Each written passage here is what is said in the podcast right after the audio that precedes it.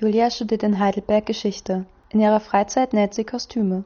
Einen wirklich gängigen Begriff für ihr Hobby gibt es nicht, denn Figuren aus Film oder Videospiel darzustellen, so wie beim Cosplay, war irgendwann nicht mehr genug. Ich habe tatsächlich mit Filmkostümen angefangen. Ich habe mich für mehrere Kleider und Kostüme begeistert, die in Filmen vorkamen, die ich damals noch als sehr historisch empfunden habe.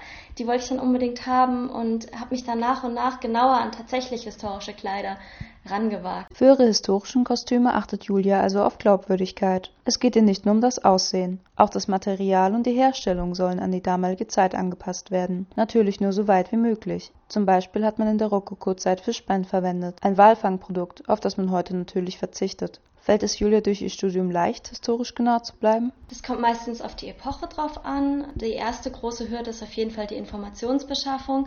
Sprich, haben wir Quellen?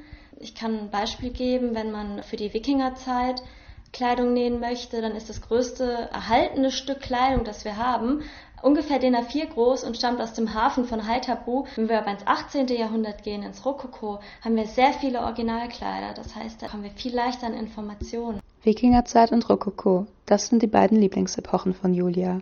Spaß hat sie nämlich nicht nur am Nähen. Das Tragen der Kleider ist für sie ein Weg, in die Vergangenheit einzutauchen. Doch so ein Kostüm macht Menschen auch neugierig. Wie sind die Reaktionen? Die sind tatsächlich sehr unterschiedlich. Es kommt auch immer darauf an, mit wem man spricht.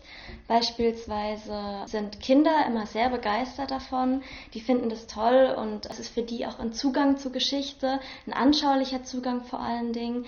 Es gibt auch Leute, die das völlig als verrückt abtun und sich das überhaupt nicht vorstellen können, dass man Dinge selbst näht und selbst darstellt und sich damit freiwillig beschäftigt. Und dann gibt es auch wieder die Leute, vor allen Dingen aus akademischen Kreisen, die das Ganze sehr kritisch sehen, die die sagen, wir sind zu wenig wissenschaftlich in unserer Vorgehensweise. Wir würden im Prinzip nur eine große Faschingsparade machen. Gerade Julia ist die Recherche jedoch sehr wichtig.